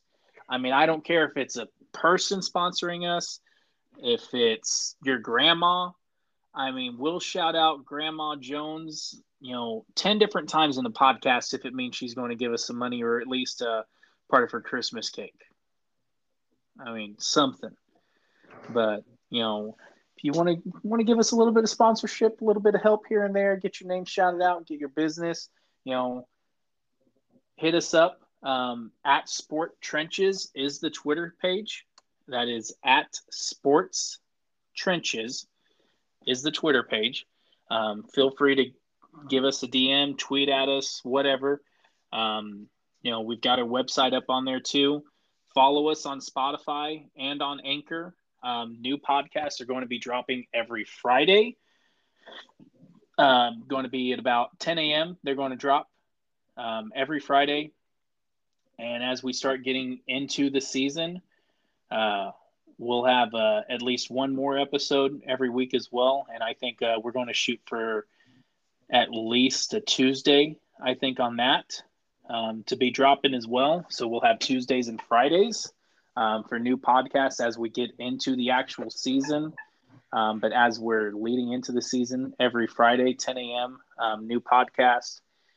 And, you know, we've got a lot of good things in the works um, here at In the Trenches. Um, you know, Chance, we're working on some graphics as well. Um, you've you've done some really cool things there as well. Um, you know, we might hopefully, potentially, if we can get enough listenership and enough followers um, and enough engagement, maybe potentially starting a little bit of merchandise out there as well. Um, you know, maybe throw some hats out there, throw some T-shirts, you know, a coffee mug here or there or two or something like that.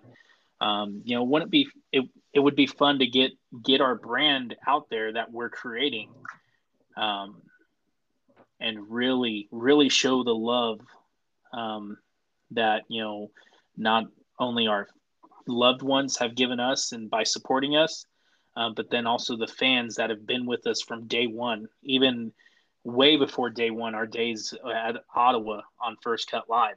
Um, you know, we still have some very avid listeners and um, followers from those days um, still following us now.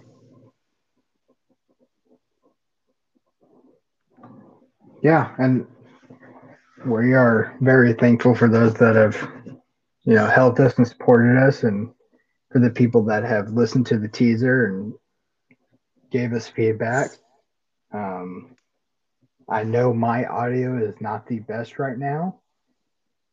I'm going to upgrade and get a mic. I've, you know, I'm a parent right now, so things have kind of changed and priorities.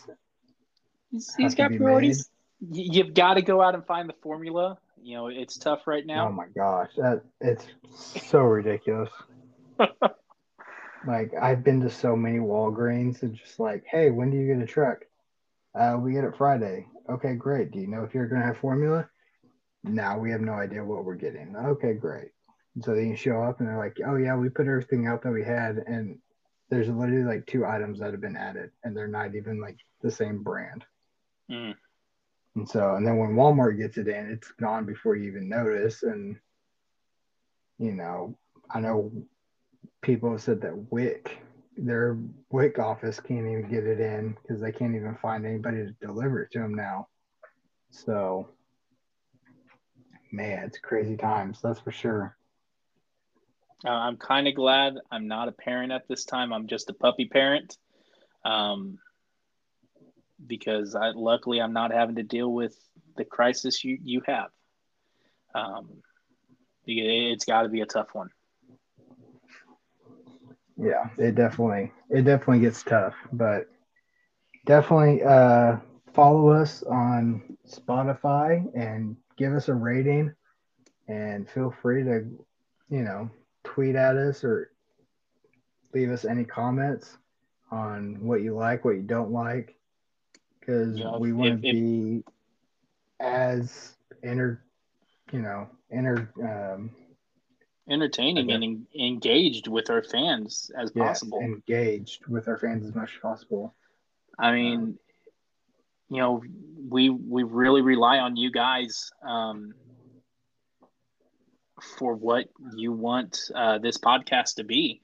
I ultimately a goal is for us, you know, down the road, months down the road, if not, you know, it could take a year, is to really start having fan engagement during the show um, maybe doing a live, you know, as well to where we have fans ask questions or, you know, bringing on bringing on some guests and bringing on some fans as well um, during the podcast. That way we can actually, you know, get their involvement as well.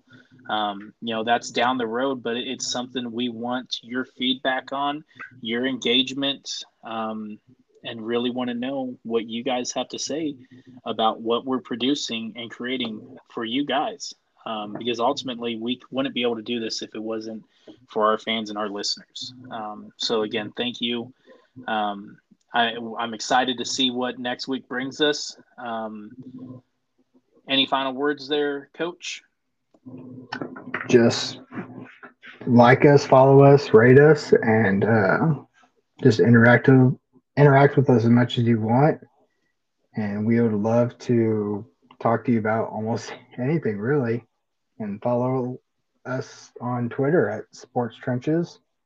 Um, I we try to repost and give our thoughts on stuff as much as we can, and we're thankful for y'all and for those that have helped us with that teaser episode. And I hope you just keep following us and watch us get better and better.